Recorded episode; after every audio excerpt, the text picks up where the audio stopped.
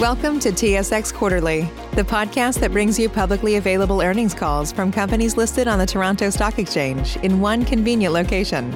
Gone are the days of looking through confusing websites. You'll find the important information right here. Enjoy the call.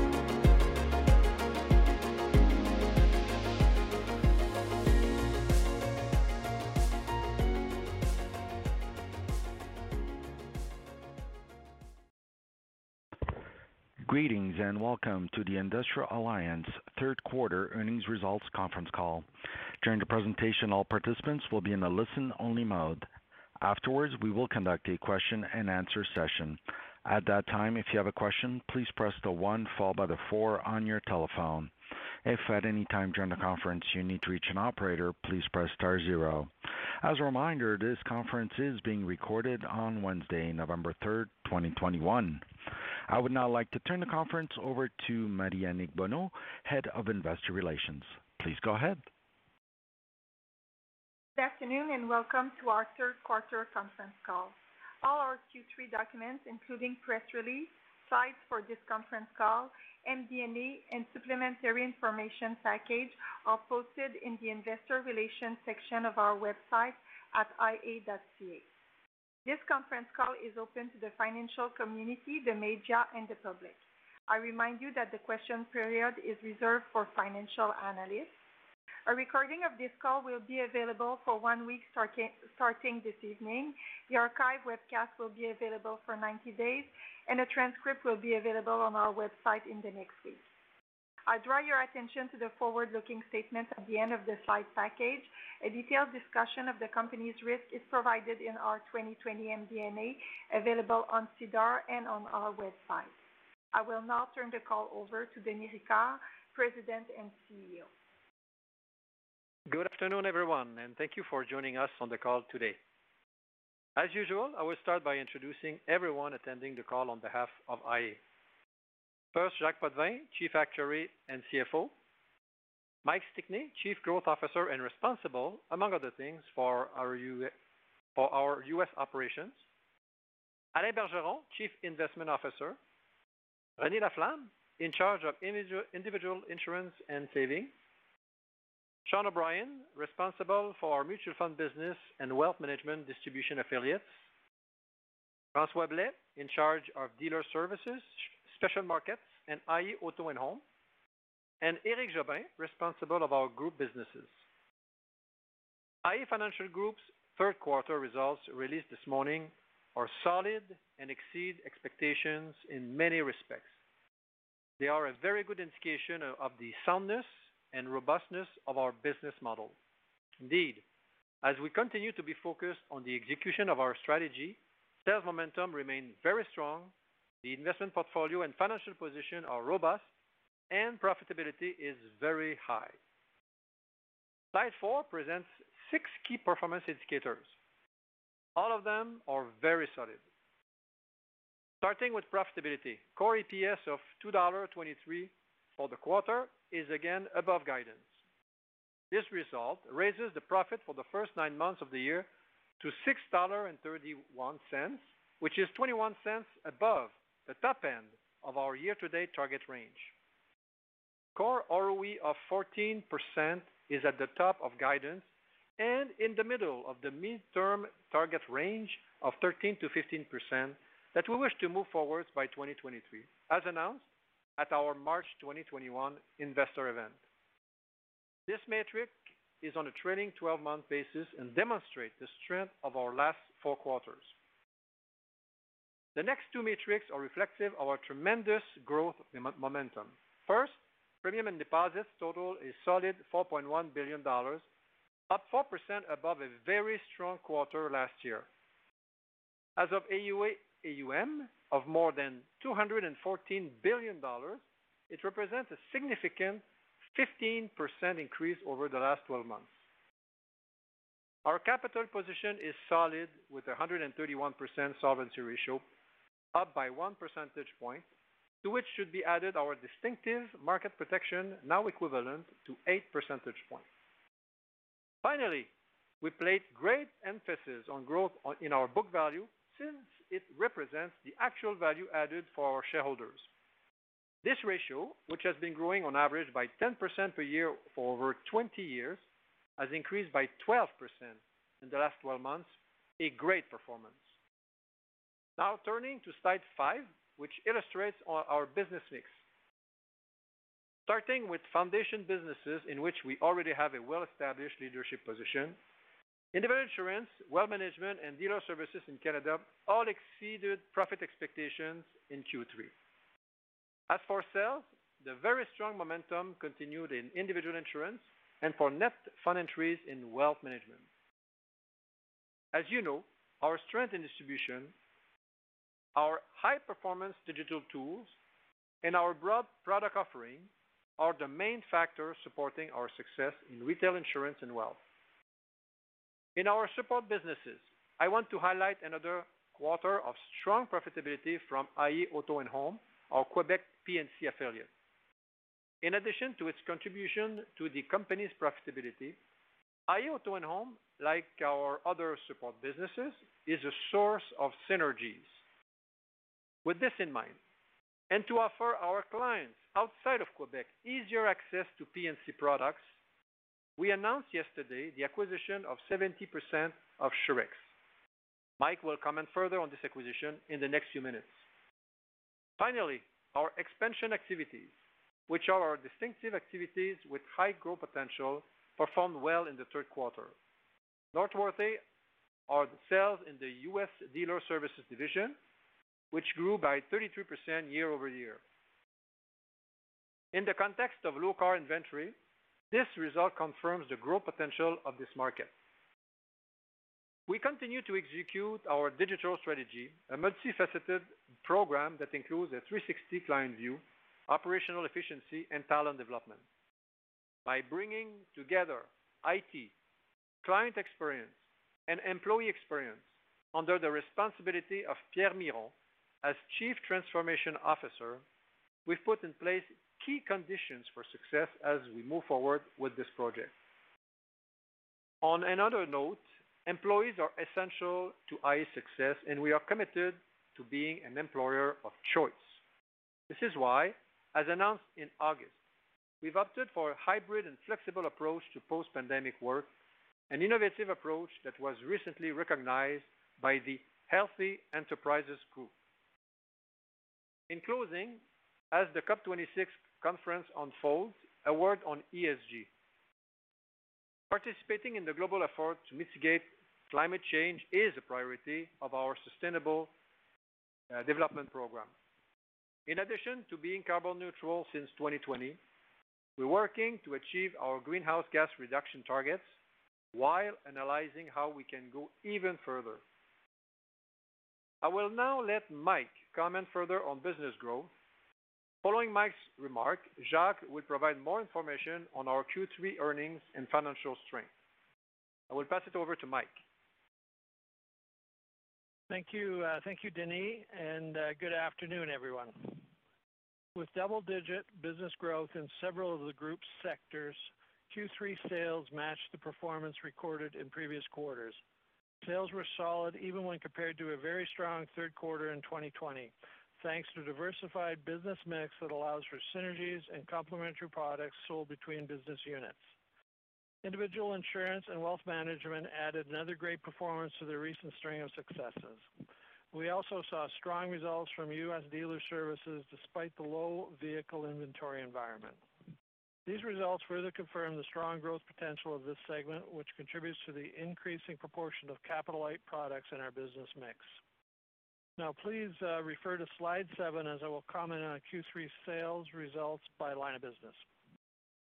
In individual insurance, strong momentum with total sales of 68 million dollars during the third quarter, a substantial increase of 28% year-over-year that further cements our leading position in the mass/mid-market. Again, this quarter, growth was supported by the combination of three factors, strength of our distribution networks, the superior performance of our digital tools, and our comprehensive range of products. In fact, this was recently recognized by the industry when iA ranked number one overall in the Advisor Perception Survey for the very first time. Now, looking at group insurance, employee plan sales amounted to 19 million dollars compared to 26 million dollars for the same period last year. As you know, sales in this sector tend to vary considerably from one quarter to another, depending on the size of the contract sold. In the Canadian Dealer Services division, sales of 300 million dollars are similar to those of 310 million dollars from a year ago, a good performance in the context of vehicle inventory shortages. In the Special Markets division, sales were up 20% year-over-year, driven by the sales of AD&D and critical illness. In the U.S. now, individual insurance sales of 34 million were similar to those of a very strong quarter last year and are up 6% year-over-year for the first nine months of the year. In the Dealer Services division of our U.S. operations, sales were 33% higher than last year, resisting the industry's inventory challenges. These very good results are mainly attributable to the strong synergies between DAC and IAS. Note that the persisting low vehicle inventory situation is expected to impact sales for the remainder of the year for both Dealer Services divisions, both Canada and the U.S. Now turning to slide eight for Individual Wealth Management, guaranteed product sales continue to be good, totaling 213 million dollars. Looking at segregated funds, the company continued to strengthen its position in the industry and ranked first in net sales for the first eight months of the year.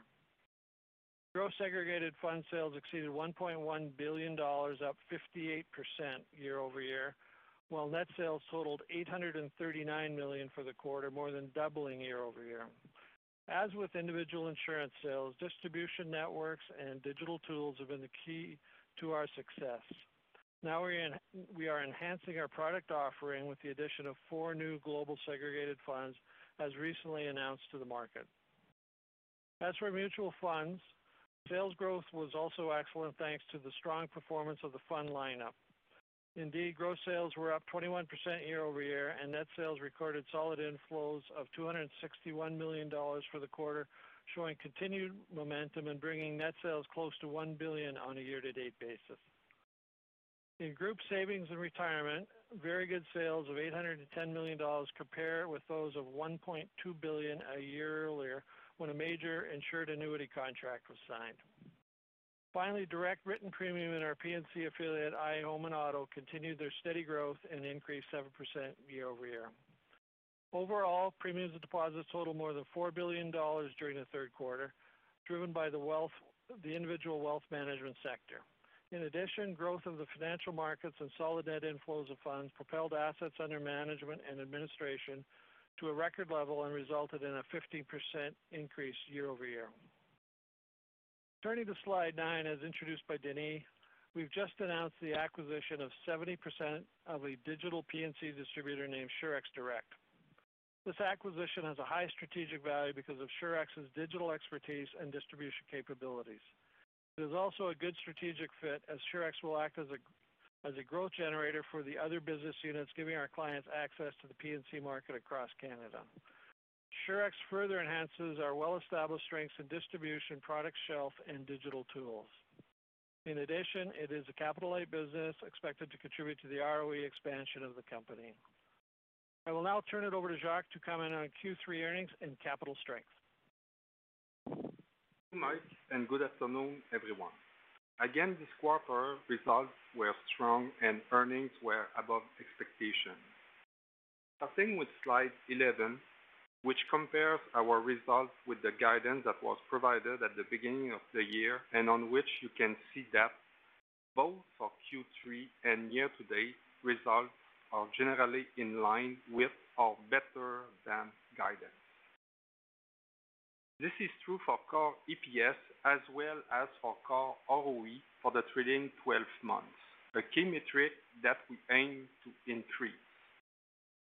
Core ROE is currently at the very top of our guidance range, owing to our solid performance in the last 12 months. Also, both organic capital generation and the solvency ratio are above guidance. Finally, the dividend payout ratio reflects the combined effect of current regulatory restrictions prohibiting dividend increases and our good profitability. Now refer to slide 12 on which we compare core earnings to reported earnings. Overall, the impact of markets was nil this quarter, and the only adjustments were for IAS integration costs, which were slightly higher than expected, and amortization of acquisition-related intangible assets and non-core pension expenses, which were close to expectation. Slide 13 presents the source of earnings for Q3 results on a core basis. First, when adjusted to exclude Q2 2020 IAS expected profit, which, as you may recall, was recorded together with the results of the third quarter of 2020, core expected profit of 255 million for Q3 2021 is up 11% year-over-year. This increase in expected profit can be explained essentially by organic growth, mainly high net fund entries, and the favorable impact of financial markets. In addition, policyholder experience gains contributed to the strong profitability with a 0.06 EPS gain. Experience was particularly favorable for individual insurance and dealer services in Canada. For more details regarding policyholder experience by sector, please refer to slide 22 in the appendices, where you will note that an experience loss was recorded in our U.S. Dealer Services division in Q3. A provision for sales bonuses due to the strong year-to-date sales, slightly higher claims, and timing of revenues explain this result. The latter has come about as we harmonize and refine the practices across the units of this division. This exercise, which will shortly be completed, brings some temporary volatility in the results of our U.S. Dealer Services. More specifically, the impact was a little negative in Q3, but the finalization of these refinements should result in a positive adjustment for year-to-date results that will be recognized in Q4. Overall, year-to-date core experience for this division has been better than expected. The next item in the source of earnings is the impact of new business, which, with a strain of 3% for Q3 and 2% year-to-date, is very close to expectation, being in the middle of our target range. iA uses a conservative approach to manage the impact of new business, and we are pleased with the current level of strain close to zero, particularly as we prepare to transition to IFRS 17. Income on capital was higher than expected in Q3, resulting in a 0.10 EPS gain. This result is essentially attributable to the very favorable experience from our P&C affiliate, iA Auto and Home, mainly due to lower claim ratio, mostly from home protection. Finally, income taxes were within guidance, but slightly higher than expected, resulting in a $0.01 EPS loss. In the end, at 2.23 dollar, core EPS was $0.08 above the top of our guidance range. Moving to slide 14, which provides an update on the additional protections added to the reserve to account for the pandemic uncertainty in 2021. During the quarter, the mortality was slightly higher than expected. This results in an experience loss in Canada, while in the U.S., it was offset by the carry-forward provision arising from better than expected mortality in the first half of 2021. Please note that there is still a carry-forward provision amount available in the U.S. for potential use in the future. As for adverse policyholder behavior, the additional protection remains intact as no adverse experience was recorded during the quarter. As shown on slide 15, we maintain a very strong financial position with a solvency ratio of 131%, well above our target range. In Q3, the increase in the ratio was supported by continued organic capital generation, while the impact of market-related variation was slightly unfavorable. Now to slide 16, which shows that the equivalent of 8 percentage points can be added to our solvency ratio to reflect our distinctive market protection, enhancing the robustness of our capital position. Organic capital generation was again very strong this quarter at about uh, 150 million. After nine months, we have already exceeded our target for the year. Organic generation is highly dependent on profit, of course, but it is also correlated with the macroeconomic environment and the business mix. In Q3, all these factors had a positive impact on organic generation. I now refer you to slide 17. The annual review of actuarial assumption has begun and will be finalized in the coming weeks. Although the final outcome is still unknown, we expect a non-significant impact on the fourth quarter results. To conclude, we enter Q4 well-positioned and confident that core EPS for the last quarter of 2021 should be at the top and/or above our guidance range, provided that financial market and the evolution of the pandemic remain favorable. Our good results are expected to continue in 2022, although some items that were extremely favorable in 2021, such as our P&C and car loan results, may be less so in 2022.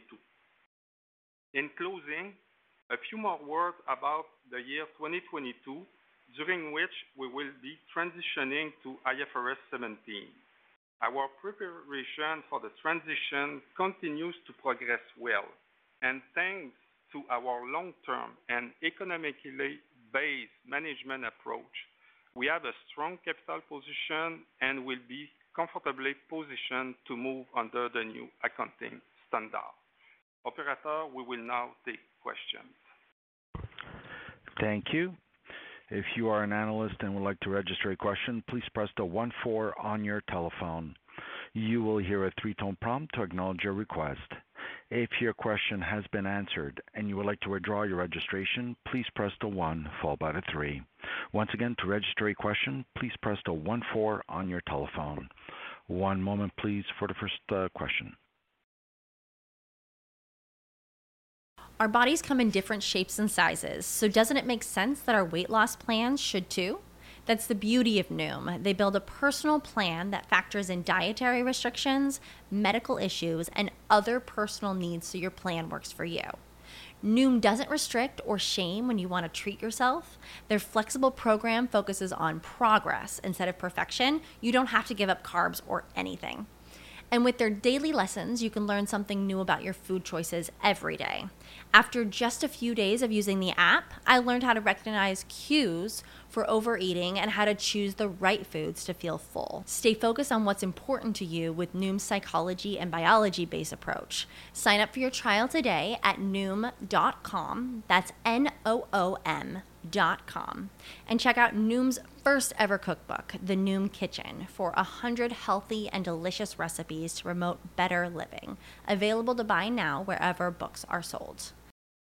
Ah, spring. Nothing like the world progressing towards summer to inspire your own progress. That's what life's all about in your career, relationships, and your finances. Let's talk about that last one. With the Chime Secured Credit Builder Visa credit card, it's easy to start building credit with everyday purchases and regular on time payments with no annual fees or interest. And if your credit score grows, so could your opportunities for lower rates on loans, like for a car or home. Sounds like progress, right? With Chime Secure Credit Card, you can start improving your credit scores right away. Get started today at chime.com slash build. That's chime.com slash build. Chime Feels like progress. The Chime Credit Builder Visa credit card is issued by Bancorp Bank NA or Stride Bank NA. Members FDIC. Out of network ATM withdrawal and OTC advance fees may apply. Terms and conditions apply. Go to chime.com slash disclosures for details.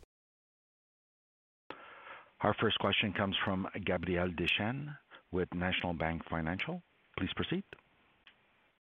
Uh, good morning or afternoon, sorry. Uh, yeah, the just I, I'm, I'm, I'm sure I've asked this before, but the P&C business just keeps uh, knocking the ball out of the park here, and uh, I'm just wondering how we should, you know, look at you know the the, the profitability over the past three quarters relative to that, uh, you know, 13 million dollar expected level that you put in your slide, uh, excluding seasonality, whatever.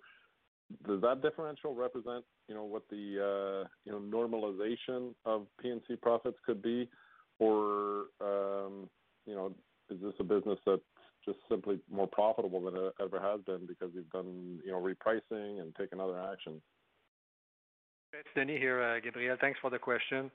Um, uh, if you look back uh, in 2020, let's say Q2 and before that, the run rate was um, something around 13 million, and that's what we kept in terms of guidance.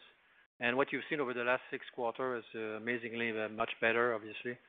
Um, we had, I mean, I would say that the answer probably on a long-term basis is some somewhere in between those two numbers, because when you think about it, we've made a lot of changes in our uh, you know pricing of those products um, over the last uh, several years, and uh, we were already starting just before the pandemic to get the benefit out of it, and it was uh, it was accelerating. So I, w- I would say that the long term would be somewhere in between. Okay. Uh, something we should talk about a bit more in detail off, off in another forum. Uh, now, it's more of a philosophical, long-term picture type of question here. But if I look at uh, this year's growth, you know, a big chunk of it coming from IAS accretion, the P&C business, uh, auto lending, the the, the lower P, the loan losses, uh, and now you've made this Surex acquisition I mean, I'm spending more time talking about you know auto-related and P&C businesses when it comes to Industrial Alliance. Very little talking about individual insurance because that's you know kind of not as topical these days. Do you you know I, I don't know why you've structured your business in a certain way, but uh, to be more capital light and all that, but you know, is, is, is the direction you're going with this company more of a you know financial conglomerate type uh, structure, uh, or is that just the way you know the trends are you know are, are going these days, and you know your diversified business. Some some are doing well right now. Others will pick up the slack down the road. That type of thing. Bit of a you know complex question there, but uh, hoping you can you know talk a bit about that. Well, hopefully the I got an easy answer for that. Um, I mean, we've we've shown at our investor event the three different categories of businesses, and it's still in the package. And that's the way we look at our businesses. And, the way you should position Surex, for example, is really a support business. The same way as iA Auto and Home is a support business. Now, we're not buying a manufacturer, and we don't intend to be a manufacturer of P&C. Um, we basically bought a distribution shop. But the idea is to do what we're doing in Quebec. In, Quebec, we are basically making some revenue synergies out of iA Auto and Home uh, with the referral programs, with either uh, dealerships or with the career network, or you know, like the life insurance reps. Well, we're trying to do the same outside Quebec with uh, the acquisition of, Surex. So, I mean, you can you can see we have a lot of businesses. We are conglomerate, but at the end of the day, you really have to put them into categories. We have our foundation business, which are still, you know, uh, our main core business, individual insurance, you know, wealth management, and the other businesses are, are really there either the high growth or to support those uh, businesses where we want to be a leader, basically, at the end of the day. Hopefully that answers your question.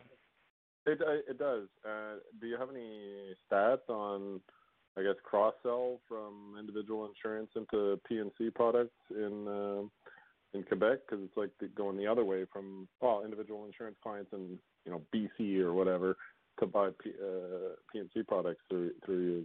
Is there any kind of benchmark that you have for Quebec? Well, I can tell you one thing is that when I look at the sales of iA Auto and Home in Quebec, Uh, the majority of the sales are coming from, uh, let's say, uh, traditional networks like the career networks or the dealer business. Although we do some direct to consumer, um, but the vast majority comes from, I would say something around 75% comes from the synergies between other sectors. All right. Thank you.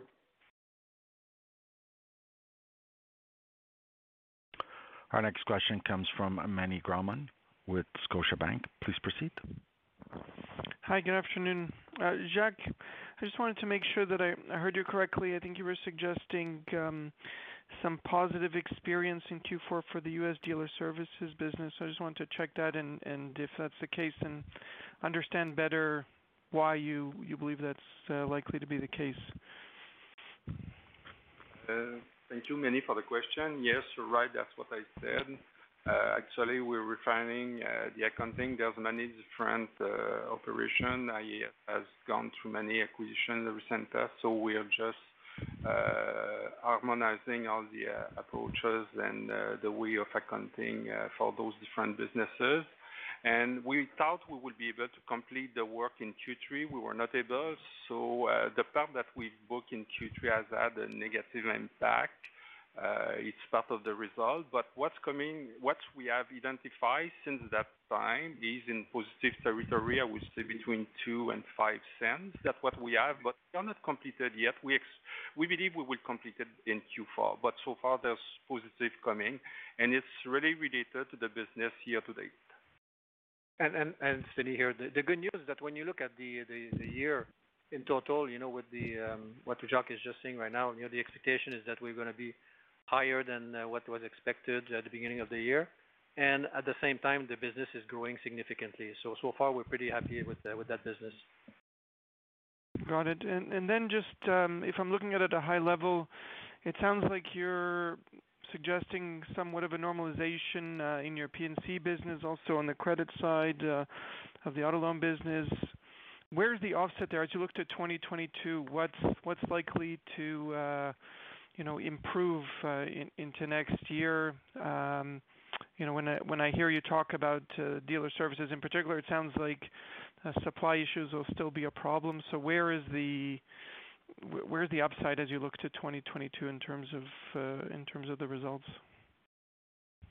Actually, uh, I would say it's really a tough question because you know what? We're still in the pandemic. Uh, if you look in the U.S., I believe the life has come back to normal much more quickly than in Canada. Can we say that today they are in a normal situation? Maybe not, but they are closer than in Canada.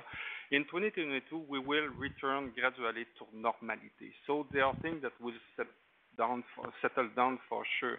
We have had good experience, P&C, uh, credit loan experience. We have had some negative as well, if you look at mortality, uh, also group insurance that has been affected negatively. So it's very tough to say at which pace we will return to normal and so on. The best guidance I can provide today, and we will provide the guidance uh, when we will disclose the Q4 results, but it will be quite a wide range that I will give you, but that's maybe the best we can do for today. So if you use the 631 after nine months, you add uh, the top of the guidance provided for Q4, so it bring us to 841. Um, I would say that uh, you cannot expect a 10% increase over that. So this is the top, uh, really the uh, top top top uh, of the range that you can have. And we used to increase our guidance year after year by 10%. So if you use mid-guidance of 2021 and raise it by 10%, it's the bottom of the range. So it will be in between those two, and it will vary about the pace. So we will finalize that, and we will come with a guidance with what's our best view for next year. Thanks for that.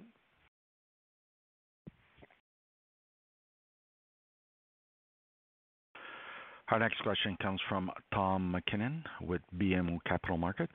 Please proceed. Yeah, thanks very much. Uh, good afternoon. Um, a quick clarification and then uh, um, a follow-on question. Uh, Jacques, the $0.02-$0.05 in U.S. dealer services that you identified in the fourth quarter, is that an experience gain? Is that kind of an expense experience gain, just sort of uh, reversing what was done in the third quarter? Is that how we should be looking at that? No, it's not a reversal of what happened in third quarter. Actually, if you look at that division, there are three types of, I would say, income. You have the admin services that you're providing. For the admin services, most of the revenue is earned in the first year because that's where the services, most of the services is provided. If you look at, uh, after that, the insurance part, because, uh, of course, there's uh, a lot of dealer. We pass some experience to a lot of dealers through reinsurance deal, et cetera, but we're keeping some of that underwriting risk as well. For this one, we set a premium, and the premium will, Uh, the profit will be earned over the life of the contract. And after that, there's uh, what we call a clip fee when you have an insurance company that are backing an obligor. And for that part also it's insurance, so this profit is earned over the life of the contract over five years. So uh we have discovered by moving to IFRS 4. Uh, I'm confused sometimes with IFRS 17, sorry for that. Uh, so we discovered that practices were not uh, exactly the same for all the different businesses. So what we're doing now, we are moving to a similar approach for all of them. So that's really what is happening here. Okay. So that that is actually going to be an expected profit and not an not a experience gain, correct? Uh, it will be, uh, uh, I would say an experience gain because experience profit is already booked as the expected, but it will add to the total profit. But we will see what will be the experience of Q4. Understood. Okay. If we would have recorded it in Q3, it would have added to the expected profit. It would have been a gain. Okay. Now uh, my question's on expenses, though. It seems like the expenses were higher in dealer services as a result of sales bonuses. Uh, is that going to continue into the fourth quarter if sales continue to be strong? And then if I look in the group retirement group savings and retirement, you had an experience loss there related to higher expenses as well. So um can you talk about um, what drove the expense increase in the quarter? And more importantly, uh, do you see what are you doing going forward to be able to perhaps curtail those expenses? That's a good observation, uh, Tom. Uh, actually, uh, of course, when you have such level of sales, you can expect that expenses will be higher. So uh it's it's part of the equation for sure. Another part of it also, we mentioned at our Investor Day that we have many digital initiatives. And for those initiatives, uh, you know, there are some expenses that have to be spent. You cannot capitalize all expenses there. So this brings also some noise uh, quarter to quarter in the different lines of business. So uh, that's really what is happening with the expenses. Okay, that's great. And the last question is just on the U.S. individual insurance. You know, the sales were great in 2019 and 2020. Now, um, you know, the decline is the decline year-over-year just because they were so good then and you can't really continue that pace? Or what's sort of happening with the market here? Why were things so good before and then they're starting to uh, uh, decline now with respect to U.S. individual insurance? I guess it's for you, Mike. Yeah. Uh, thanks for the question, Tom. You've kind of, I'd say, read the situation pretty accurately. Uh, we we had a great run, you know, through the, say, the previous three, four, or five years. Um, things are kind of flattening off and uh, uh, I'd say the market continues to grow because, you know, the demographics as much as anything, and I think people are more interested in insurance these days. Um, and, you know, I think, you know, we're we're continuing to work hard on growth and and grow our sales. But it's probably not gonna run at the rate we saw, you know, you know, the, say, 15%, 16%, 17% that we saw three or four years ago. but uh, you know we're not giving up. I mean, it's just uh, we try to grow our, sales at least 10% every year. So, uh, you know, a lot of it's just uh, getting out there recruiting and and uh, finding new finding new new distribution. So, uh, yeah, we continue to try to grow that business, but it is slowing down a bit. Okay, thanks for that.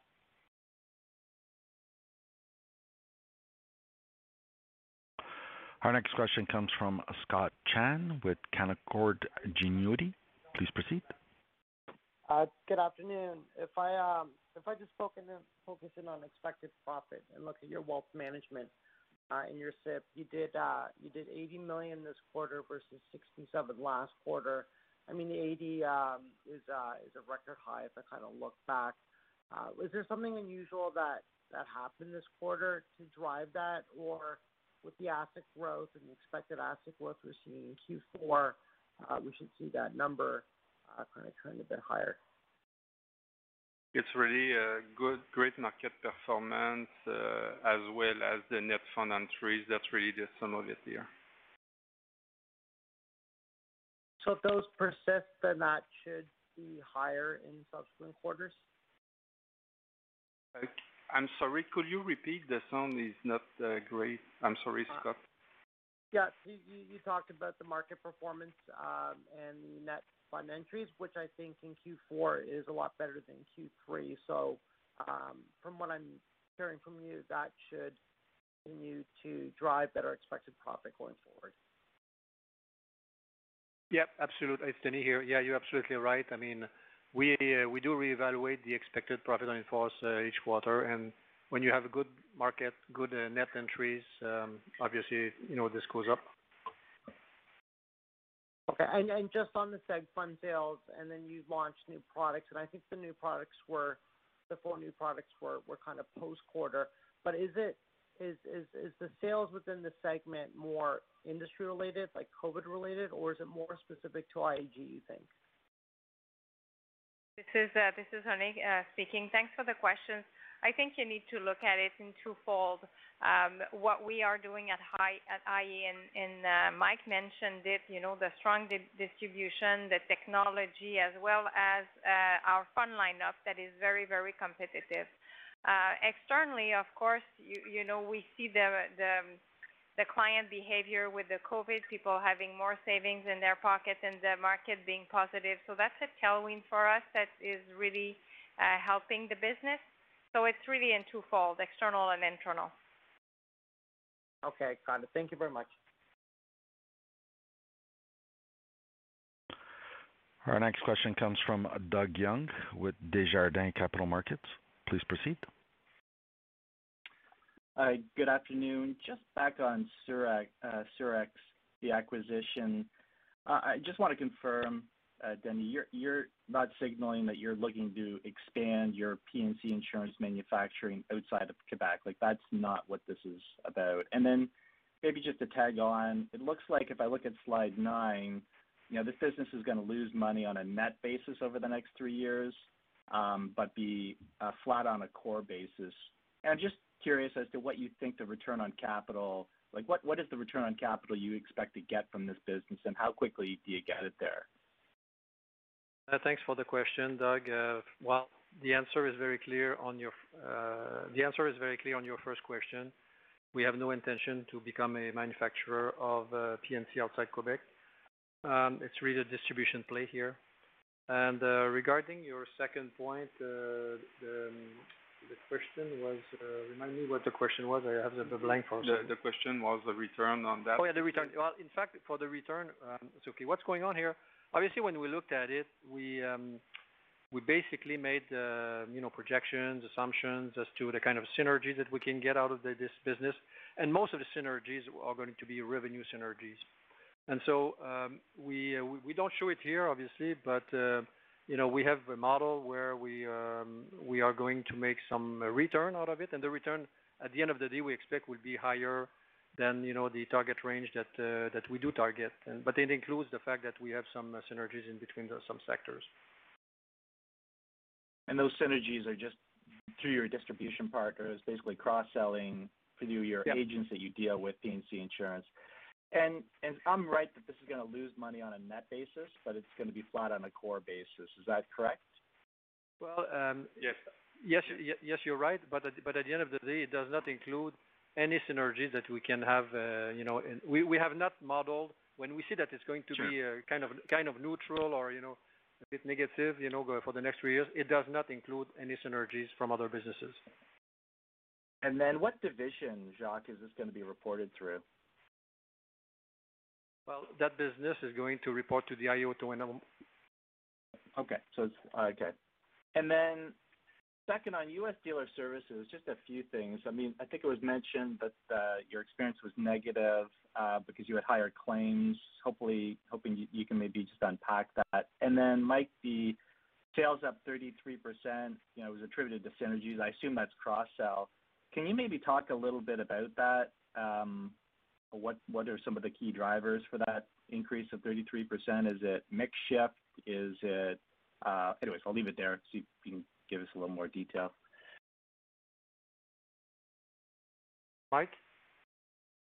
Sure. There's he had a question before that question, but I've I'll leave it to you guys. Um, yeah, on on the uh, on the sales side, 33% number is um, is is pretty good. Um, the synergy issue is, is kind of an interesting one. You know, one of the first synergies we identified when we got into the IAS file was uh, that uh, they were using a lot of third-party insurance companies to basically write the clip coverage on uh, the business they sold. So we had a project going last year to transition all of that or most of that business to our insurance company, which is called DAC. Um, and so that kicked in at basically the start of this year, and that business is now getting recorded or reported as as sales for us, and that's about half of the growth that you're seeing um, in in the third quarter. There's higher growth numbers in the previous quarters because we didn't own IAS the first half, but at any rate, uh, it's uh, you know uh, a better measure now. And then, you know, basically we've got some other tailwinds that, have been, you know, supporting this business and, good news from our standpoint. You know, I think we've done well with, um, you know, our, sales mix. We get about 50% of our sales from used car uh, sales or activity. And the used car market's been, you know, stronger than the new car market. Uh, you know, that's well documented.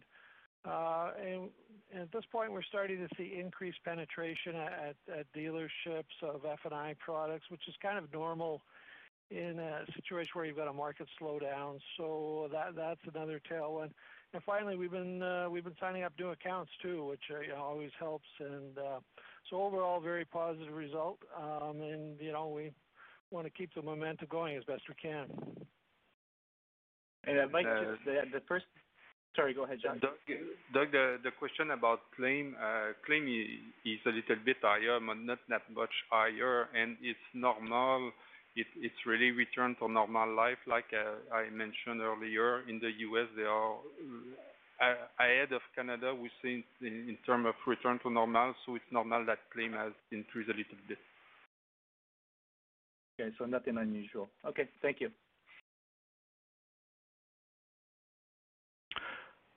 Our next question comes from Paul Holden with CIBC World Markets. Please proceed. Thank you. Good afternoon. So first question goes back to the uh, P&C business and the expected normalization there. I'm assuming some of the um, positive experience in the quarter is attributable to the auto business specifically. So maybe you can address that and address in terms of the uh, normalization some of the cost inflation we're seeing in the industry, and particularly out of the U.S. auto insurers. It seems to be a major talking point for this quarter. You didn't see that. Do you expect to see it in future quarters? In, uh, P&C, we, we're back to uh, pre-pandemic um, uh, driving behaviors. So you see there results that are in line, slightly better than expected, but it's mostly on home insurance that we uh, that we've seen some uh, positive uh, increases of uh, profitability. Second question is related to the organic capital generation. Came in at um, 150 million this quarter versus the normalized expected run rate of 75. Wondering what is accounting for that extra 75. Then two, given the type of growth you're putting up in these capital light businesses would suggest there's some kind of upside to your current guidance range. So maybe you can address that as well.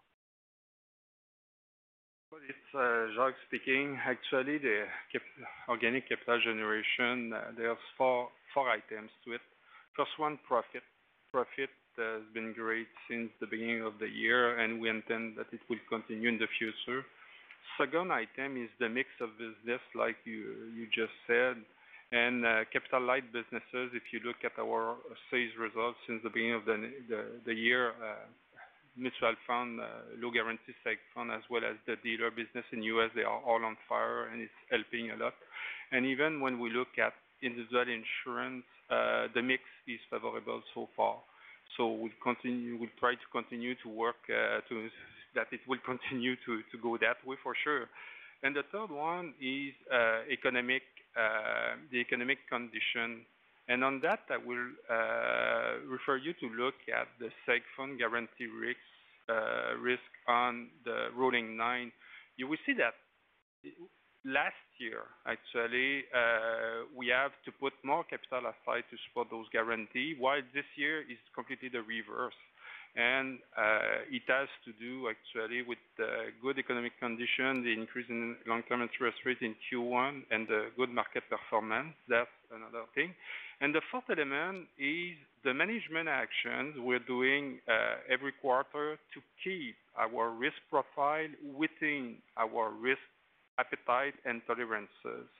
And some of those transactions may have may need some required capital to support them. Some of them may be neutral, some of them may be positive. And Since the beginning of the year, actually, the first quarter, we were uh, those transactions were requiring some capital, while in Q3 they were neutral. So, all the four elements were very positive in Q3. When I look for next year, I can say that it will be much larger. Our expectation will be that, I'm touching wood here, that uh condition market condition will continue, economic condition will continue. And if we keep the pace with that mix of business, we can, I would say, guide towards something like 450 million-500 million of organic capital generation for 2023. 450-550. Okay. That's a pretty increase versus current guidance. Interesting. Okay. That's um, great. And um, I think that's all the questions I had. Thank you. Our next question comes from uh, Lemar Persaud with Cormark Securities. Please proceed. Hi. My question's on the uh, group insurance business and what drove uh, flat car loan originations this quarter. I guess I would have expected more of a slowdown reflecting some of the inventory issues. So maybe you could you could touch on that and then, you know, offer some commentary on the outlook heading into Q4 and into 2022. and You know, maybe give us an update of when you think these inventory shortages might be coming to an end. Is it a 2022 or 2023 and beyond issue? So a lot in there. Uh, Hoping any color would be uh, helpful. This is uh, François here. So uh on the sales side, uh, we did see some slowdowns in Q3 with uh, loan originations and as well on um, the insurance and warranty side for the car insurance. So, although July was pretty positive, then we saw the most part um, of the slowdown happening after that. And we do expect that it will linger in Q4 and beginning of in Q1 as well in 2022 Uh, with some more uh, getting back to normal normalcy after uh, uh this rough patch. Okay. So it's likely gonna continue in 2022 and, you know, maybe it. Well, it's very dependent on the car sales as well. Yeah so so we know that for the next two quarters, you know, it's gonna be some softening, but we believe that it's gonna be back to normal, you know, somewhere in 2022. Um, and uh, We don't see any reason why our competitive, uh, let's say, positioning would deteriorate at that point. Okay, great. Thank you. Our next question comes from Mario Mendonca with TD Securities. Please proceed. Good afternoon. Uh, this might be best for Jacques. When I when I learn about a company benefiting, let's say, from much lower credit losses in the auto business or really good claims experience in P&C, my mind immediately goes to what is the company doing to prepare for the flip side. So, as it relates to the the credit insurance, uh, is there anywhere in the disclosure where the company talks about the level of allowances relative to those loans? I see 1.049 billion in auto non-prime finance receivables in dealer services, which of course are the car loans. Does the company disclose anywhere uh, what the level of allowances uh, the company holds against those loans and how that's changed over time?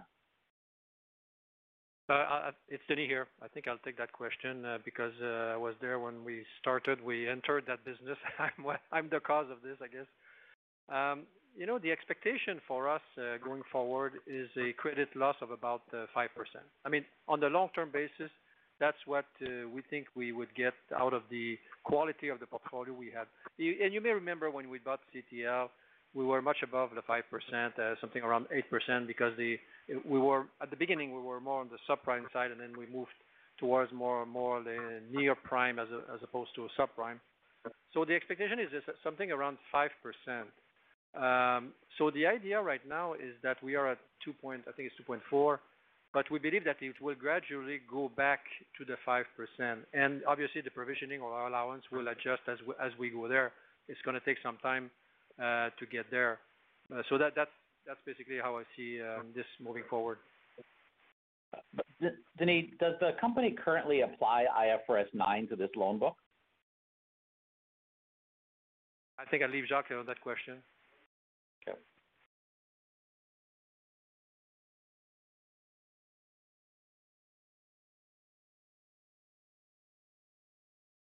So, uh, okay, maybe my mic was closed. Sorry for that. Uh, the answer is no. So, uh, well, presumably the company will apply IFRS 9 in 2023 in conjunction with IFRS 17. Is that the expectation?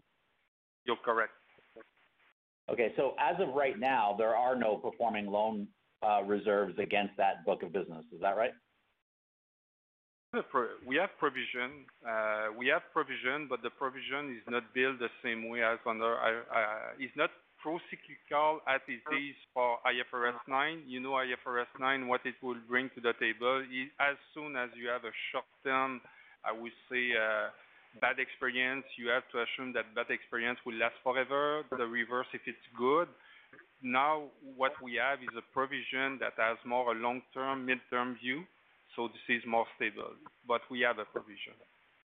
So am I correct to assume that right now the company doesn't disclose what the provision is or the allowance against that book? That's not disclosure that you're prepared to provide. No, we have not provided it. What we have provided is now the extra provision we put in place last year because of COVID. Okay. And then a similar question as it relates to the P&C business. Um, the claims have been very good. What I'd like to know is, uh, has the experience even been that much better and the company's building up some IBNR in anticipation of a deterioration in claims experience? Like, where where does the the reserves for prior year development, where does that sit in the P&C business? Have you been setting aside additional reserves to prepare for the reversal? Lee, this is annual pricing policy. Those policies are repriced every year, so it's not long-term policies. So uh, What we have right now is provision according to the actuary standard. That's the way we manage the business. And uh, What will happen next year will be a return to normality. François was referring that on the auto side, we have returned to reality. Uh, but we will see where it will come there.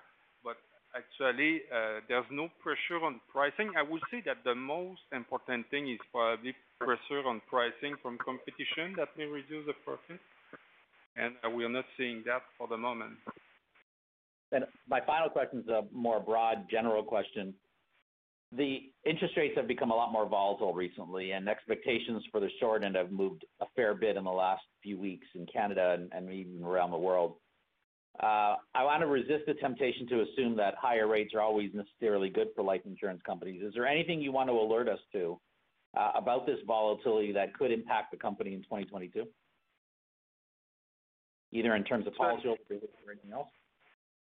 Yeah. Actually, uh, we have uh, de-risked our our position. For sure, 2022, we will transition to IFRS 17, which is something that is important. But the most important thing for life insurance, we have very long-term commitment to policyholders, so a rise in long-term interest rate will be beneficial. Sometimes it doesn't show on the metric.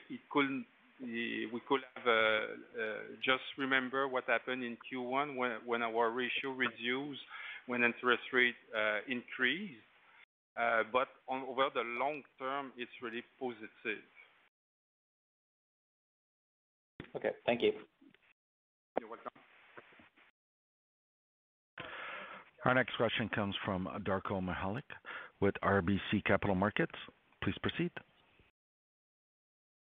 Hi. Thank you. Just quickly want to return to Mike, your comment on the third-party uh, sales uh, synergy uh, between IAS and DAC this quarter. Is that like a one and done um, kind of synergy, or will there be improved sales from here on in? Um, yeah, good question, um, Darko. It is from from a sales reporting standpoint, it's you know, we we pick up additional sales this year and in future years, but there's no more growth. Like, it just it'll carry on going forward. Uh, there is, you know, but in my mind, the real synergy is on the profit, which is amortized over the lifetime of the contract. So there will be ongoing growth and profit over the next four or five years, um, is the way I would look at it. Uh, Jacques, you might want to add a comment there. Nothing to add, Mike. Okay. Okay. Thank you for that. And then just a follow-up, um, and and this question is for Denis. Denis, when I you know, going back to some of the questions that were thrown at you today, um, with respect to the sort of the long-term strategy of how you're building your company, um, you know, you, where I, from where I sit, when I look at all of the life insurance companies that operate out of Canada, all of them um, have been deploying capital in capital-light businesses. Uh, all of them, to some degree or another, have been reducing long-tail insurance. Uh, I think of Great-West with the big reinsurance. I think of Sun Life uh, exiting annuities. I think of Manulife exiting many legacy businesses that are long tail in nature, um, and building wealth businesses and other capital light. So I guess, you know, when I look at what you've been doing recently, it also seems to be going down that path. Um, and and so I guess the question is, you know, you mentioned that you're still like a long-term, and you know, you're still like the long-term business. But all things considered, are you not going down the path? Like, why not commit to going down to suggesting that you are going down the path of going to shorter tail business, fee business, and away from the long tail, long-term life insurance business? So I will make a couple of distinctions. Uh, this is a great question, uh, Darko. Um, yes, we are going Yes, we are going into the capital light business. But that does not mean that it, uh, let's say we go away from individual insurance business, for example, which are like long-term business. The idea is risk management. Who's bearing the risk at the end of the day? And there are products in the life insurance world, for example, where the risk is being borne by by the client or is being shared by the client and and the company. So the the idea for us is to move away as much as possible from high capital intensive business, which some of them, I mean, the low capital business could be also a long-term business. Okay? You see my point? There's a, There's a nuance here that is important. We are leaders in sectors where we have long-term business, and we're going to stay in those businesses. But at the same time, we want to develop businesses that are capital light. Some of them are, let's say, short term in their nature, Um so That's the way you should look at it. I mean, it pays off. When you look at the ROE that we are generating this year, it's no coincidence. It's not it's not luck. It's the fact that we have chosen over the years to move away from, let's say, long-term guarantee product with high capital, a very intensive product. Because what? Because of the accounting and regulatory regime, which is long-term guarantee. Okay. That's a fair point with the nuance. Um, I get that. Uh, my last question is just a very quick follow-up to um, Jacques. Jacques, you mentioned in your prepared remarks that, you know, you were looking at IFRS 17 carefully with respect to strain. Um, You know, maybe we can follow up offline, but my understanding is strain is strain um, under, you know, you may call the contract onerous under IFRS 17, but really there's no difference given the fact that you produce strain now. I mean, strain will come through as strain in IFRS 17. So, What in particular are you alluding to with respect to that changeover and with respect to strain? Actually, there are uh, different moving parts when we will transition to IFRS 17. Uh, there's the CSM that you're not allowed to front-end profit. But for us, there are also other uh, elements like we no longer require to keep the stock market protection. We don't need to have a margin for interest rate risk, um, and uh, non-attributable expenses. So overall, when we look at the situation, we are quite confident that the level of strain we're having here will be pretty much the same level of strain we will have when we will look at our contract. We don't have that many contracts that are qualified as onerous. So that's really where we are sitting. And we have been prudent over the previous years because of that fact. We didn't want to be in a situation where we will reverse uh, the profit. Okay, thanks. I think maybe we'll follow up on that. Uh, thanks very much, Jacques. I appreciate that.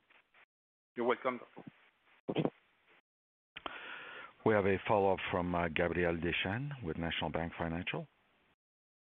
Hey, I just wanna clarify something you mentioned earlier, Jacques. So, uh, talking about this year's profits running, you know, above the target range pretty consistently, but also cautioning that, you know, 10% growth off of, you know, what annualized uh, EPS could be is probably a bit more optimistic. But I was more interested in hearing about the, you know, how you get to the low end of next year's range. You would use the midpoint of this year's target range, which is around 7.90, and grow that by 10%, and that would be the low end of next year's range, roughly? Is that what no, that's not. Uh, I'm sorry if it came across like that. That's not what I intended to do. I was just giving.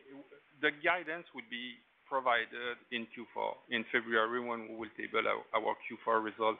I was just trying to give you an idea about what could be a low and what could be a high, but it won't be the guidance. The guidance will be worked on during Q4 and tabled uh, in February. Uh, uh, uh, another way to put Gabriel, another way to look at it is that, you know, traditionally, we said in some years that the guidance was last year guidance increased by 10%, okay? So if if you do that this year, that would be way too low because there are some benefits that we've encountered this year. Mm-hmm. We're saying that it would be way too conservative to do that. On the other hand, if you take the actual results of 2021 projected, let's say with uh, the high end of the range for Q4. Yeah. Um, and, you add 10% out of it, that would be probably too much. So You you see the point here? I see that point. I was just trying to get to uh, uh, how you formulate your guidance for next year, like, based off of guidance from for- We don't formulate it. It's gonna be in Q4. Okay. Okay, all right. Uh, thanks. Uh, uh, never mind. Thanks. Bye. Mr. Ricard, there are no further questions at this time. Thank you. Thanks a lot for being at that call. It's funny because I haven't got any questions about capital allocation, which I guess I will take advantage of my concluding remarks to just talk a bit about about it. as you As you've heard and seen, our um, generation of capital is very, very strong and is gonna be strong uh, next year, thanks to the initiatives we took to uh, uh, move away from, capital-intensive business. So the idea for us, obviously, is to focus on growth because organic growth, because our current businesses are bringing very, very interesting, um, know, ROE.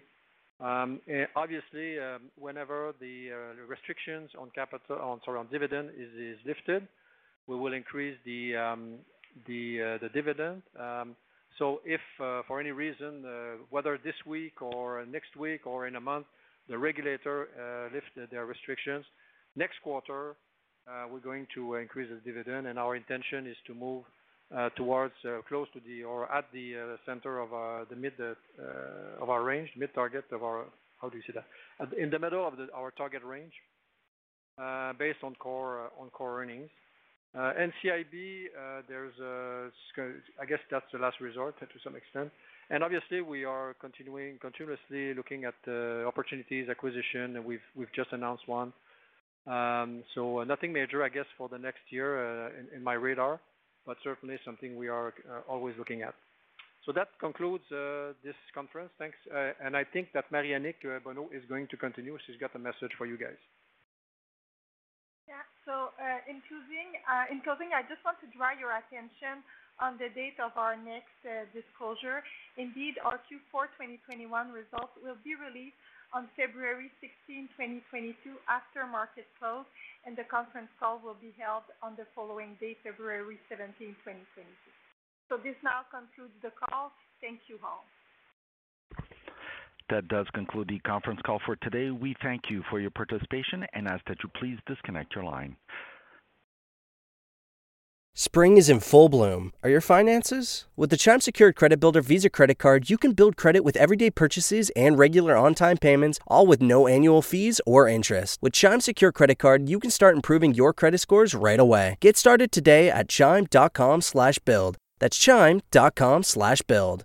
Chime feels like progress. The Chime Credit Builder Visa Credit Card is issued by Bancorp Bank N.A. or Stride Bank N.A. Members FDIC. Out-of-network ATM withdrawal and OTC advance fees may apply. Terms and conditions apply. Go to chime.com/disclosures for details. Support for this podcast and the following message come from Corient. Corient provides wealth management services centered around you. They focus on exceeding your expectations and simplifying your life. Corient has been helping high achievers just like you enjoy their lives more fully, preserve their wealth, and provide for the people, causes, and communities they care about. As one of the largest integrated fee-only registered investment advisors in the U.S., Corient has deeply experienced teams in 23 strategic locations. Corient has extensive knowledge spanning the full spectrum of planning, investing, lending, and money management disciplines. Leverage Corient's exclusive network of experts to craft custom solutions designed to help you reach your financial goals, no matter how complex they may be. Real wealth requires real solutions. For more information, connect with a wealth advisor today at corient.com. That's C O R I E N T.com. Corient.com.